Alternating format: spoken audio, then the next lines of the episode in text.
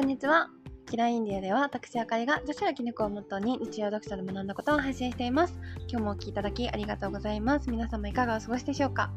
はい。今日はですね、ガムが嫌いだけどガムのが好きな人が嫌いなわけじゃないっていう話をしたいと思います。あの、本当に個人的な話なんですけど、めちゃくちゃ個人的な話なんですけど、私、ガムが食べられないんですよ。ガムがね、めっちゃ嫌いで、ダメなんですあのもう噛んでる人を見るのも苦手でおえってなっちゃうんですよ。なぜかというとちょっとあの食事中の方とかはいないか。なんかこう気もなんかあのうん。想像させちゃったらあれなんですけど考えすぎちゃうんですね。あの考えちゃってダメであのガム噛んでると何を噛んでるんだろうってこれは何なんだろうていうか最終的に口から出さなきゃいけないものこれは食べ物なのか？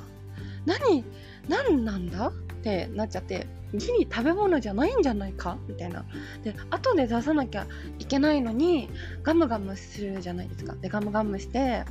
ガムガムしたのを噛んでてなんかこう自分の唾液と混ぜって染み出た科学的な味をいつまでも味するとか言ってるのがなんかえそれって何が楽しいのみたいなこうおえってなっちゃう。ん ですよ。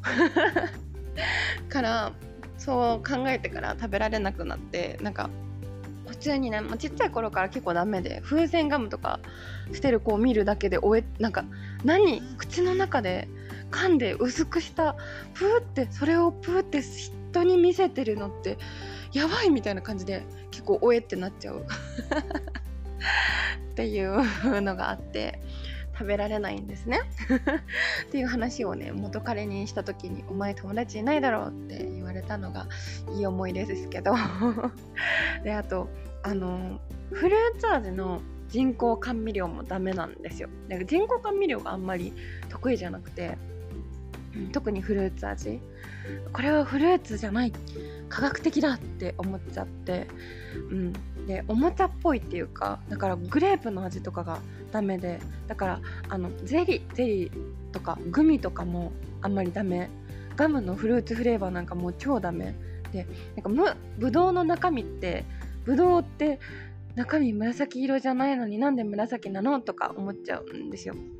うん、なんかレモンはギリギリ大丈夫なんですけどレモン以外のフルーツ味がダメで基本的にお菓子とかもフルーツ味とかよりも普通のバニラとかチョコ好きです、うん、で素材そのままだったらね別にフルーツが嫌いなわけじゃなくて何々味がダメなんですよ。でジャムとかゼリーとかもちゃんとフルーツの原型があるやつなら大丈夫なんですけどちょっとこうなんかあの原型が入ってない色なんか あの薄いやつ。だからあの100円とかのは食べれないけど600円くらいの高いやつだったら食べれますっていう、はい、すごいね嫌な女をやあの発言をねよくするんですけど、はい、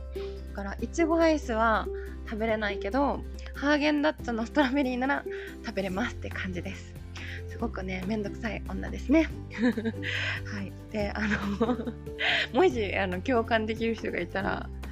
あの私これ共感してもらったことないんですけどすごい仲良くなれると思うので是非あの友達になってほしいなって思います。でね で今日言いたいのはそんなことではなくてあの私がガム嫌いって言ってるけどあの人が嫌いって言ってるものってを自分が好きな時になんか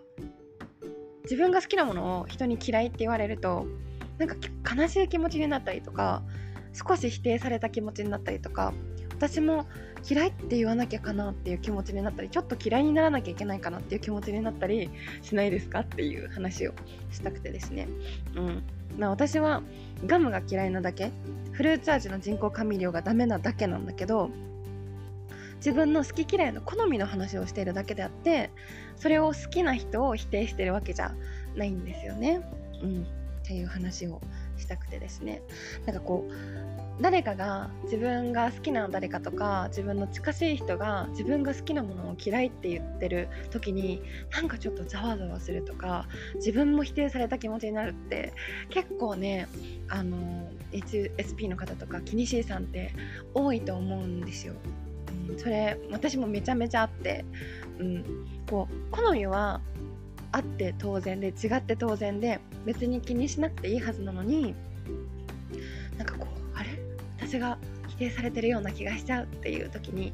あの自分の価値と人の好みは切り離して考えていいんだよっていう話を今日はしたくてですね、うん、あのちっちゃい頃とか子供の時みんなが好きなもの好きじゃなくちゃいけなくてみんなが嫌いなものは一緒に同じだけ嫌いじゃなくちゃいけなくて違うものを好きだったりとかえ私は嫌いじゃないなって言うとえー、変だよとかこっちの方がいいよって意見を強制された経験ってないでしょうか、うん、そういうねあの昔のいろんな呪いが今の私たちのいろんな感情や価値観を作ってるんですけど今考えるとねあの同調圧力って変なのって思えるんだけど当時は必死に自分の気持ちを隠してた人も多いんじゃないかなって思います。うん、それもこうある意味ね私たちはいろんな呪いにを自分でかけて今てるんですけど、うん、なので別に人が嫌いだからといってあなたが否定されてるわけじゃない？人の好みと自分の価値を混同しないようにっていう話を、はい、今日はさせていただきました。でもね本当に本当にガムだけは食べれないんですけどね。はい。同じ意見の人はあのぜひ教えてもらえると嬉しいです。では今日も最後までお聴きいただきありがとうございました。また次回のポッドキャストでお会いしましょう。